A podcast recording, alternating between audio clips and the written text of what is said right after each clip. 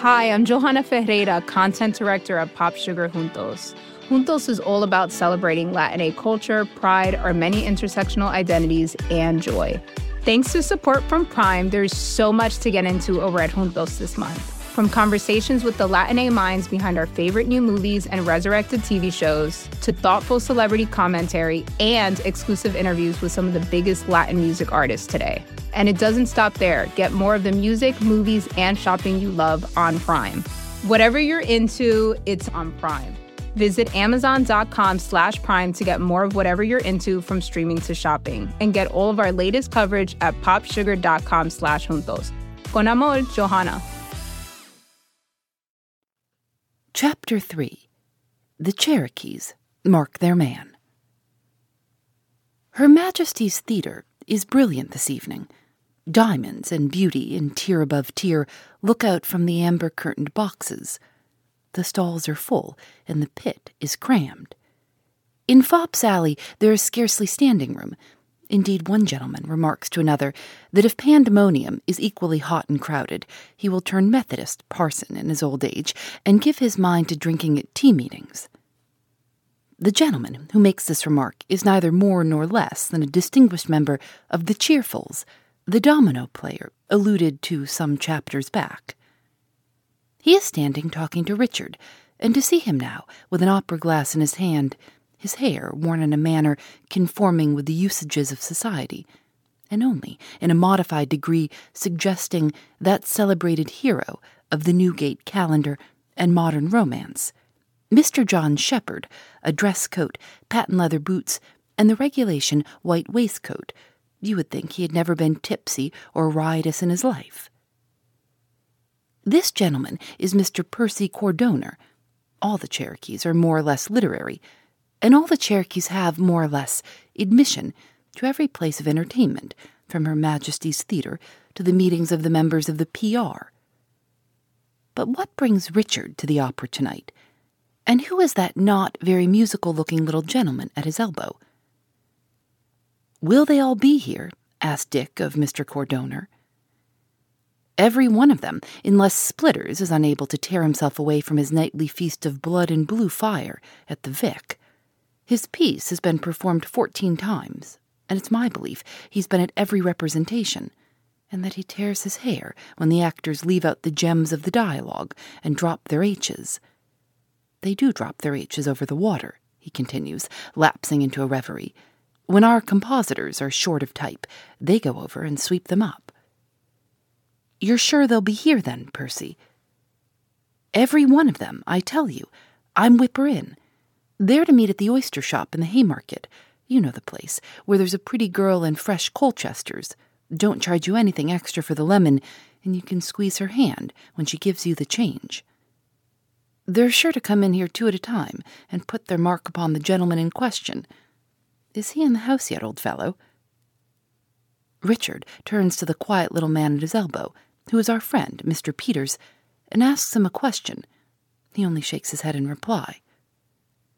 No, he's not here yet, says Dick. Let's have a look at the stage and see what sort of stuff this Signor Moschetti is made of. I shall cut him up on principle, says Percy, and the better he is, the more I shall cut him up on another principle. There is a great deal of curiosity about this new tenor of continental celebrity. The opera is Lucia, and the appearance of Edgardo is looked forward to with anxiety. Presently, the hero of the square cut coat and jackboot enters. He's a handsome fellow, with a dark southern face and an easy manner. His voice is melody itself. The rich notes roll out in a flood of sweetness, without the faintest indication of effort. Though Richard pretends to look at the stage, though perhaps he does try to direct his attention that way, his pale face, his wandering glance, and his restless underlip show him to be greatly agitated. He is waiting for that moment when the detective shall say to him, There is the murderer of your uncle. There is the man for whose guilt you have suffered, and must suffer, till he is brought to justice. The first act of the opera seemed endless to Daredevil Dick, while his philosophical friend, Mr. Cordonner, looked on as coolly as he would have done at an earthquake, or the end of the world, or any other trifling event of that nature. The curtain has fallen upon the first act when Mr. Peters lays his hand on Richard's arm and points to a box on the grand tier. A gentleman and lady and a little boy have just taken their seats. The gentleman, as becomes him, sits with his back to the stage and faces the house. He lifts his opera glass to take a leisurely survey of the audience. Percy puts his glass into Richard's hand, and with a hearty, Courage, old boy, watches him as he looks for the first time at his deadliest enemy. And is that calm, aristocratic, and serene face the face of a murderer? The shifting blue eyes and the thin arched lips are not discernible from this distance.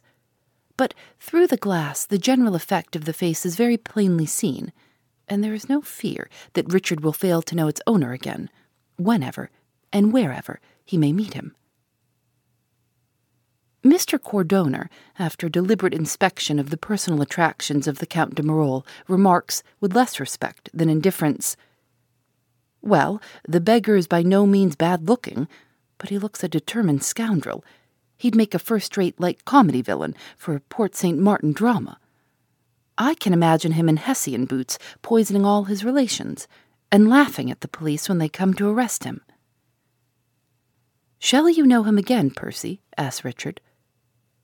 Among an army of soldiers, every one of them dressed in the same uniform, replies his friend. There's something unmistakable about that pale, thin face. I'll go and bring the other fellows in, that they may all be able to swear to him when they see him. In groups of two and three, the Cherokees strolled into the pit and were conducted by Mr. Cordonner, who, to serve a friend, could on a push be almost active, to the spot where Richard and the detective stood. One after another, they took a long look, through the most powerful glass they could select, at the tranquil features of Victor de Marolles, Little did that gentleman dream of this amateur band of police formed for the special purpose of the detection of the crime he was supposed to have committed. One by one, the cheerfuls register the Count's handsome face upon their memories, and with a hearty shake of the hand, each man declares his willingness to serve Richard whenever and wherever he may see a chance, however faint or distant, of so doing. And all this time the Count is utterly unmoved. Not quite so unmoved, though, when in the second act he recognizes in the Edgardo, the new tenor, the hero of the night, his old acquaintance of the Parisian Italian opera, the chorus singer and mimic Monsieur Paul Musset. This skilful workman does not care about meeting with a tool which, once used, were better thrown aside and forever done away with. But this Signor Paolo Moschetti is neither more nor less than the slovenly, petit verre drinking, domino playing chorus singer at a salary of thirty francs a week. His genius, which enabled him to sing an aria in perfect imitation of the fashionable tenor of the day, has also enabled him, with a little industry and a little less wine drinking and gambling, to become a fashionable tenor himself, and Milan, Naples, Vienna, and Paris testify to his triumphs. And all this time, Valerie de Marolles looks on a stage such as that on which, years ago, she so often saw the form that she loved. That faint resemblance, that likeness in his walk, voice, and manner, which Musset has to Gaston de Lancy, strikes her very forcibly. It is no great likeness, except when the mimic is bent on representing the man he resembles then indeed, as we know, it is remarkable. But at any time it is enough to strike a bitter pang to this bereaved and remorseful heart, which in every dream and every shadow is only too apt to recall that unforgotten past. The Cherokees, meanwhile, express their sentiments pretty freely about Monsieur Raymond de Marolles, and discuss divers schemes for the bringing of him to justice. Splitters, whose experience as a dramatic writer suggested to him every possible kind of mode but a natural one, proposed that Richard should wait upon the Count, when convenient, at the hour of midnight, disguised as his uncle's ghost, and confound the villain in the stronghold of his crime, meaning Park Lane. This sentence was verbatim from a playbill, as well as the whole very available idea. Mr. Splitter's notions of justice being entirely confined to the retributive or poetical, in the person of a gentleman with a very long speech and two pistols. The smasher's outside, said Percy Cordonner. He wants to have a look at our friend as he goes out, that he may reckon him up. You better let him go into the Count's peepers with his left, Dick, and damage his beauty. It's the best chance you'll get. No, no.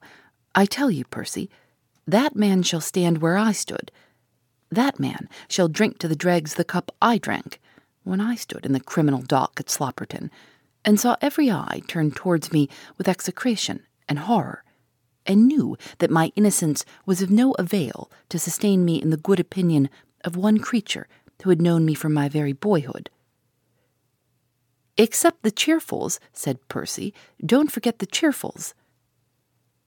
When I do, I shall have forgotten all on this side of the grave, you may depend, Percy. No, I have some firm friends on earth, and here is one. And he laid his hand on the shoulders of Mr. Peters, who still stood at his elbow. The opera was concluded, and the Count de Marolles and his lovely wife rose to leave their box. Richard, Percy, Splitters, two or three more of the Cherokees, and Mr. Peters left the pit at the same time and contrived to be at the box entrance before Raymond's party came out. At last, the Count de Marolles' carriage was called. Raymond descended the steps with his wife on his arm, her little boy clinging to her left hand. She's a splendid creature, said Percy, but there's a spice of devilry in those glorious dark eyes. I wouldn't be her husband for a trifle if I happened to offend her. As the Count and Countess crossed from the doors of the opera house to their carriage, a drunken man came reeling past, and before the servants or policemen standing by could interfere, stumbled against Raymond de Marolles, and in doing so knocked his hat off. He picked it up immediately, and muttering some unintelligible apology, returned it to Raymond, looking as he did so very steadily in the face of Monsieur de Marolles. The occurrence did not occupy a moment, and the Count was too finished a gentleman to make any disturbance. This man was the smasher. As the carriage drove off, he joined the group under the colonnade, perfectly sober by this time. I've had a jolly good look at him, Mr. Marwood, he said, and I'd swear to him after forty rounds in the ring, which is apt sometimes to take a little of the cupid out of a gent. He's not a bad looking cove on the whole, and looks game. He's rather slight built, but he might make that up in science and dance a pretty quadrille round the chap he was put up against, being active. I see the cut upon his forehead, Mr. Peters, as you told me to take notice of, he said, addressing the detective. He didn't get that in a fair stand up fight, leastways not from an Englishman. When you cross the water for your antagonist, you don't know what you may get. He got it from an Englishwoman, though, said Richard. Did he now? Ah, that's the worst of the softer sect. You see, sir, you never know where they'll have you. They're awful deficient in science, to be sure, but Lord bless you, they make it up with the will. And the left handed one rubbed his nose. He had been married during his early career and was in the habit of saying that ten rounds inside the ropes was a trifle compared with one round in your own back parlor when your missus had got your knowledge box in chancery against the corner of the mantelpiece, and was marking a dozen different editions of the Ten Commandments on your complexion with her bunch of fives. Come, gentlemen, said the hospitable smasher, what do you say to a Welsh rarebit and a bottle of bitter at my place? We're as full as we can hold downstairs, for the Finsbury Fizzers trainer has come up from Newmarket, and his backers is hearing anecdotes of his doings for the last interesting week. They talk of dropping down the river on Tuesday for the great event between him and the Atlantic alligator, and the excitement's tremendous. Our barmaid's hands is blistered with working at the engines.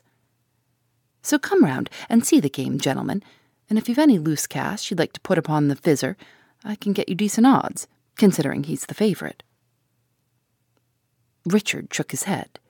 He would go home to his mother, he said. He wanted to talk to Peters about the day's work. He shook hands heartily with his friends, and as they strolled off to the Smashers, walked with them as far as Charing Cross, and left them at the corner that led into quiet spring gardens.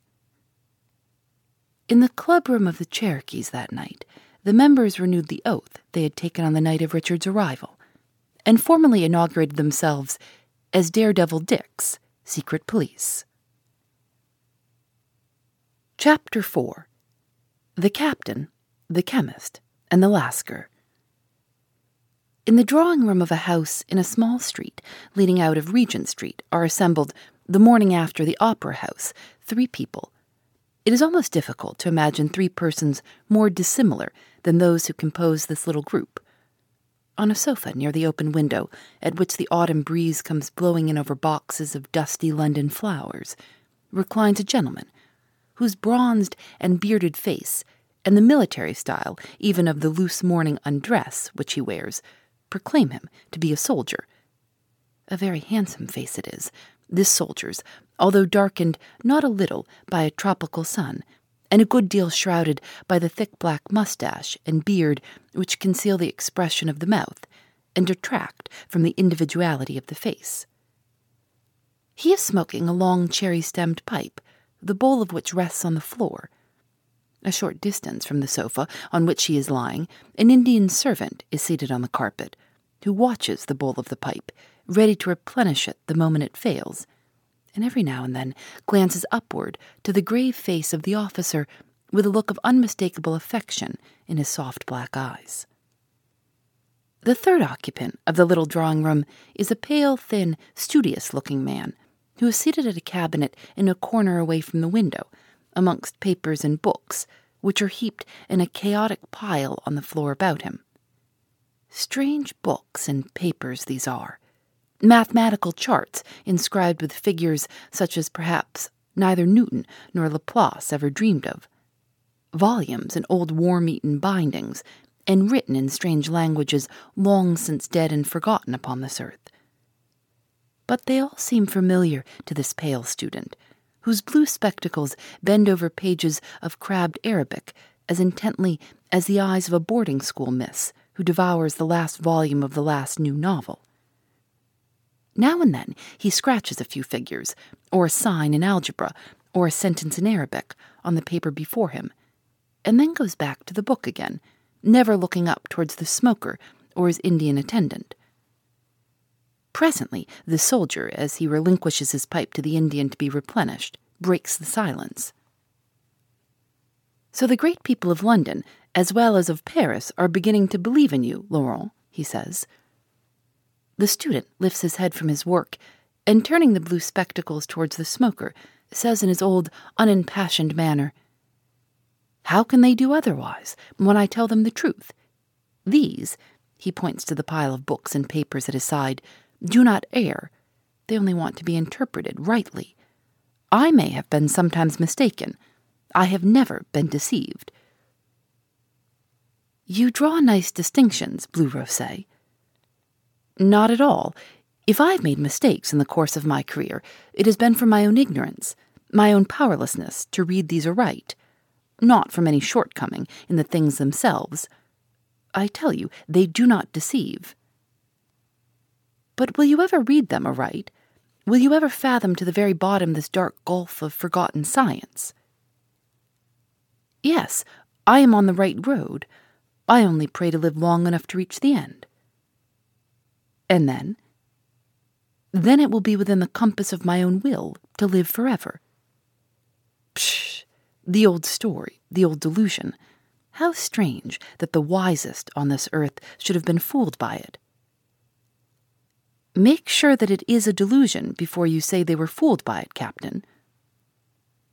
Well, my dear Blue Rose, Heaven forbid that I should dispute with one so learned as you upon so obscure a subject. I am more at home holding a fort against the Indians than holding an argument against Albertus Magnus. You still, however, persist that this faithful Indian here is in some manner or other linked with my destiny. I do. And yet it is very singular. What can connect two men whose experiences in every way are so dissimilar? I tell you again that he will be instrumental in confounding your enemies. You know who they are, or rather, who he is. I have but one. Not two, Captain. Not two. No, Blue Rose. There is but one on whom I would wreak a deep and deadly vengeance. And for the other? Pity and forgiveness. Do not speak of that. There are some things which even now I am not strong enough to hear spoken of. That is one of them. The history of your faithful Indian, there is a singular one, is it not? asked the student, rising from his books and advancing to the window. A very singular one. His master, an Englishman, with whom he came from Calcutta, and to whom he was devotedly attached. I was indeed, said the Indian, in very good English, but with a strong foreign accent. This master, a rich man, was murdered in the house of his sister by his own nephew. Very horrible and very unnatural. Was the nephew hung? No. The jury brought in a verdict of insanity. He was sent to a madhouse, where no doubt he still remains confined. Mujibez was not present at the trial. He had escaped by a miracle with his own life, for the murderer, coming into the little room in which he slept, and finding him stirring, gave him a blow on the head, which placed him for some time in a very precarious state. And did you see the murderer's face, Mujibez? asked Monsieur Blue Rose. No, it was dark. I could see nothing. The blow stunned me. When I recovered my senses, I was in the hospital where I lay for months. The shock had brought on what the doctors called a nervous fever. For a long time, I was utterly incapable of work. When I left the hospital, I had not a friend in the world. But the good lady, the sister of my poor murdered master, gave me money to return to India, where I was servant for some time to an English colonel, in whose household I learned the language and whom I did not leave till I entered the service of the good captain. After you had saved my life, Mujibez, he said. I would have died to save it, answered the Indian. A kind word sinks deep in the heart of the Indian. And there is no doubt of the guilt of this nephew, asked Blue Rose. I cannot say. I did not know the English language then. I could understand nothing told me, except my poor master's nephew was not hung, but put in a madhouse. Did you see him, this nephew? Yes, the night before the murder. He came into the room with my master when he retired to rest. I saw him only for a minute, for I left the room as they entered. Should you know him again? inquired the student. Anywhere. He was a handsome young man, with dark hazel eyes and a bright smile. He did not look like a murderer. That is scarcely a sure rule to go by, is it, Laurent? asked the captain with a bitter smile. I don't know. A black heart will make strange lines in the handsomest face, which are translatable to the close observer. Now, says the officer, rising and surrendering his pipe to the hands of his watchful attendant, now for my morning's ride, and you will have the place to yourself for your scientific visitors, Laurent. You will not go where you are likely to meet anyone I know? No, Blue Rose. The lonelier the road, the better I like it. I miss the deep jungle and the tiger hunt. Eh, Mujibez? We miss them, do we not? The Indian's eyes brightened as he answered eagerly, Yes, indeed. Captain Lansdowne, that is the name of the officer, is of French extraction. He speaks English perfectly, but still with a slightly foreign accent. He has distinguished himself by his marvelous courage and military genius in the Punjab, and is over in England on leave of absence. It is singular that so great a friendship should exist between this impetuous, danger loving soldier and the studious French chemist and pseudo magician Laurent Blue Rose. But that a very firm friendship does exist between them is evident. They live in the same house, are both waited upon by Egerton Lansdowne's Indian servant, and are constantly together. Laurent Blue Rose, after becoming the fashion in Paris, is now the rage in London, but he barely stirs beyond the threshold of his own door, though his presence is eagerly sought for in scientific coteries, where opinion is still, however, divided as to whether he is a charlatan or a great man. The materialists sneer, the spiritualists believe. His disinterestedness, at any rate, speaks in favor of his truth.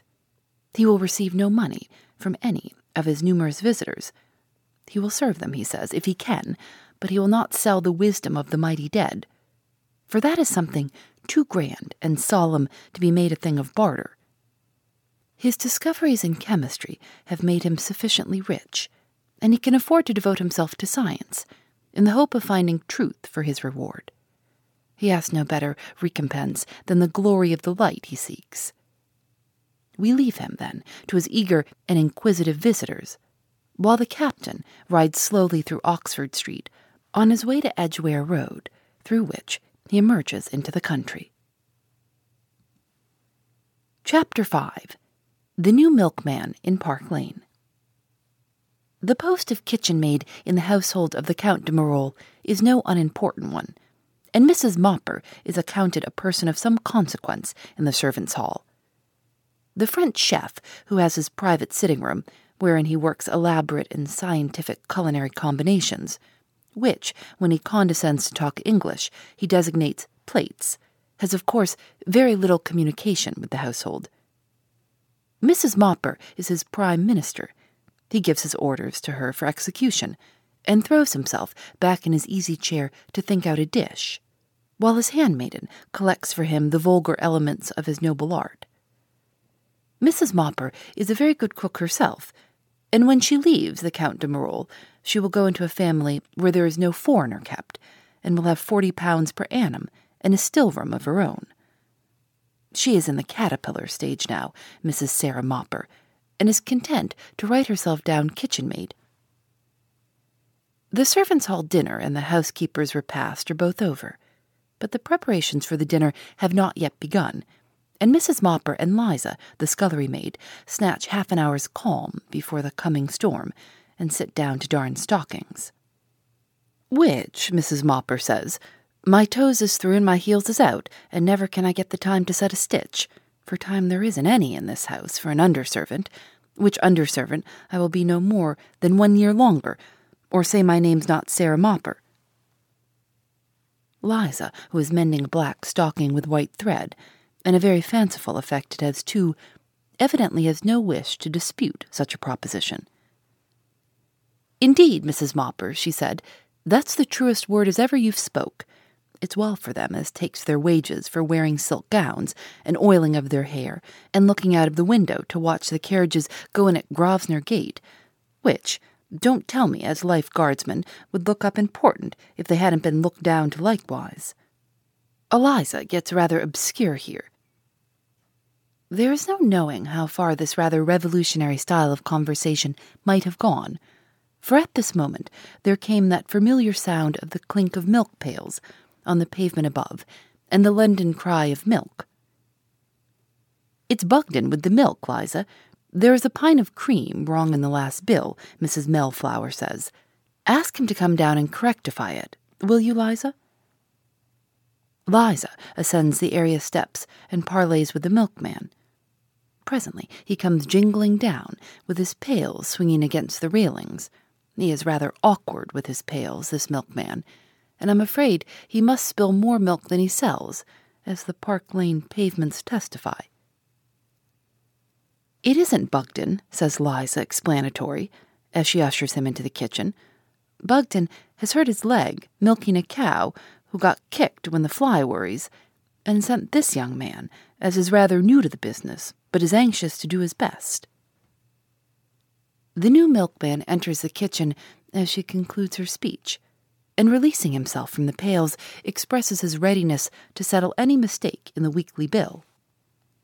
He is rather a good looking fellow, this milkman, and has a very curly head of flaxen hair, preposterously light eyebrows, and dark hazel eyes, which form a rather piquant contrast. I don't suppose Mrs. Mopper and Liza think him bad looking, for they beg him to sit down, and the scullery maid thrusts the black stocking, on which she was heretofore engaged, into a table drawer, and gives her hair a rapid extempore smoothing with the palms of her hands. Mr. Bugden's man seems by no means disinclined for a little friendly chat.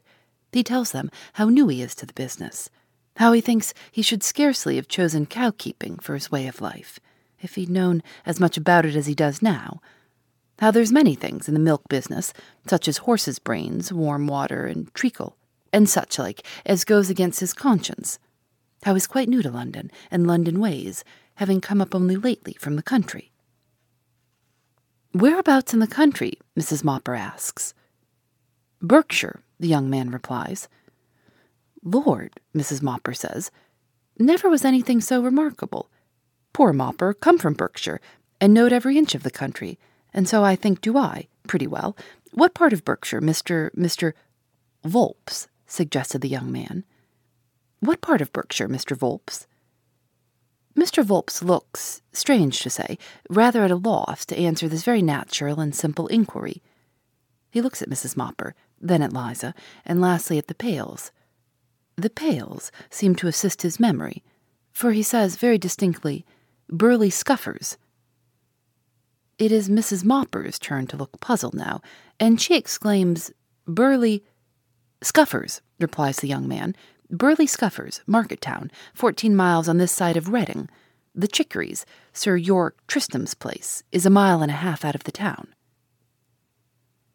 There's no disputing such an accurate and detailed description as this. Mrs. Mopper says it's odd, all the time she's been to Reading, which I wish I had as many sovereigns, she mutters in parenthesis. Never did she remember passing through Burley Scuffers. It's a pretty little town, too, says the milkman. There's a lime tree avenue just out of the high street called Pork Butcher's Walk, as is crowded with young people on a Sunday evening after church. Mrs. Mopper is quite taken with this description, and says the very next time she goes to Reading to see poor Mopper's old mother, she'll make a point of going to Burley Scuffers during her stay. Mr. Volp says he would if he were she, and that she couldn't employ her leisure time better.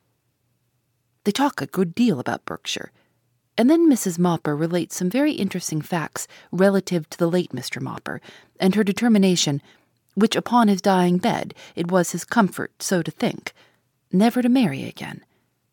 At which the milkman looks grieved, and says the gentleman will be very blind indeed to their own interests if they don't make her change her mind some day. And somehow or other, I don't suppose servants often do such things, they get to talking about their master and their mistress.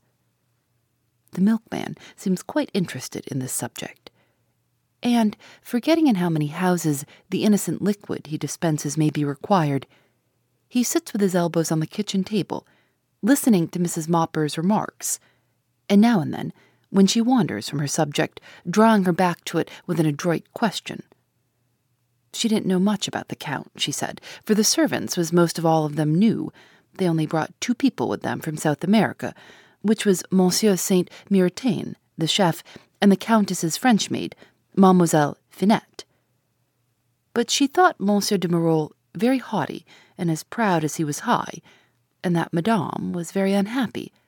Though it's hard to know with them, foreigners, Mr. Volps, what is what, she continues, and Madame's gloomy ways may be French for happiness, for all I know. He's an Englishman, the Count, isn't he? asked Mr. Volps. An Englishman? Lord bless your heart, no, they're both French. She's of Spanish extraction, I believe, and they've lived since their marriage mostly in Spanish America. But they always speak to each other in French when they do speak, which them as waits upon them says isn't often. He's very rich, I suppose, says the milkman. Rich, cries Mrs. Mopper. The money that man has got, they say, is fabulous. And he's a regular business man, too, down at his bank every day. Rides off to the city as punctual as the clock strikes ten. Lord, by the by, Mr. Volps, says Mrs. Mopper suddenly, you don't happen to know of a temporary tiger, do you? A temporary tiger? Mr. Volps looks considerably puzzled. Why, you see, the Count's tiger, as wasn't higher than the kitchen table, I do believe, broke his arm the other day. He was a hanging on to the strap behind the cab, Uh, standing upon nothing, as them boys will, when the vehicle was knocked by an omnibus, and his arms, being wrenched sudden out of the strap, snapped like a bit of sealing wax. And they've took him to the hospital, and he's to come back as soon as ever he's well, for he's a deal thought on, being almost the smallest tiger at the West End. So if you happen to know of a boy as would come temporary, we should be obliged by your sending him round. Did he know of a boy as would come temporary? Mr. Bugden's young man appeared so much impressed by this question that for a minute or two he was quite incapable of answering it. He leaned his elbows on the kitchen table with his face buried in his hands and his fingers twisted in his flaxen hair. And when he looked up, there was, strange to say, a warm flush over his pale complexion, and something like a triumphant sparkle in his dark brown eyes. Nothing could fall out better, he said. Nothing, nothing. What, the poor lad breaking his arm? asked Mrs. Mopper in a tone of surprise. No, no, not that, said Mr. Bugden's young man, just a little confused. What I mean is that I know the very boy to suit you. The very boy. The very boy of all others to undertake the business. Ah, he continued in a lower voice, and to go through with it, too, to the end. Why, as to the business, replied Mrs. Mopper, it ain't over much, hanging on behind and looking knowing and giving other tigers as good as they bring when waiting outside the Carlton or the Athenaeum, which tigers, as is used to the highest names and the peerage familiar as their meat and drink, will go on contemptuous about our family, calling the bank the shop, and asking till they get our lad's blood up, which he had had his guinea lessons from the Mayfair mauler, and were better left alone. When the smash was a coming, or whether we meant to give out three and sixpence in the pound, like an honest house, or do the shabby thing, and clear ourselves by a compensation with our creditors of fourpence farthing, Ah, continued Mrs. Mopper gravely, many's the time that child have come home with his nose as big as the head of a six week old baby, and no eyes at all, as any one could discover, which he'd been that knocked up about in a stand up fight with a lad three times his weight and size. Then I can send the boy, and you'll get him the situation, said Mr. Bugden's young man, who did not seem particularly interested in the rather elaborate recital of the exploits of the invalid tiger. He can have a character, I suppose? inquired the lady. Ah, to be sure. Bugden will give him a character. You will impress upon the youth, said Mrs. Mopper with great dignity, that he will not be able to make this his permanent home. The pay is good, and the meals is regular, but the situation is temporary. All right, said Mr. Bugden's assistant. He doesn't want a situation for long. I'll bring him round myself this evening. Good afternoon. With which very brief farewell, the flaxen haired, dark eyed milkman strode out of the kitchen. Hm, muttered the cook. His manners has not the London polish. I meant to have asked him to tea. Well, I'm blessed, exclaimed the scullery maid suddenly, if he haven't been and gone and left his yoke and pails behind him. Well, of all the strange milkmen I ever come anigh, if he ain't the strangest. She might have thought him stranger still, perhaps, this light haired milkman, had she seen him hail a stray cab in Brook Street, spring into it, snatch off his flaxen locks, whose waves were in the convenient form known by that most disagreeable of words, a wig, snatch off also the holland blouse common to the purveyors of milk, and rolling the two into a bundle, stuff them into the pocket of his shooting jacket before throwing himself back into the corner of the vehicle to enjoy a meditative cigar as his charioteer drives his best pace in the direction of that transpontine temple, Mr. Darley's surgery. Daredevil Dick has made the first move in that fearful game of chess, which is to be played between him and the Count de Marolles. Support for this show comes from Fundrise. Buy low, sell high. It's easy to say, hard to do. For example, high interest rates are crushing the real estate market right now. Demand is dropping and prices are falling, even for many of the best assets. It's no wonder the Fundrise Flagship Fund plans to go on a buying spree, expanding its billion dollar real estate portfolio over the next few months. You can add the Fundrise Flagship Fund to your portfolio in just minutes and with as little as $10 by visiting fundrise.com/fox. Carefully consider the investment objectives, risks, charges and expenses of the Fundrise Flagship Fund before investing. This and other information can be found in the fund's prospectus at fundrise.com/flagship. This is a paid advertisement. Phoebe Reads a Mystery is recorded in the studios of North Carolina Public Radio, WUNC.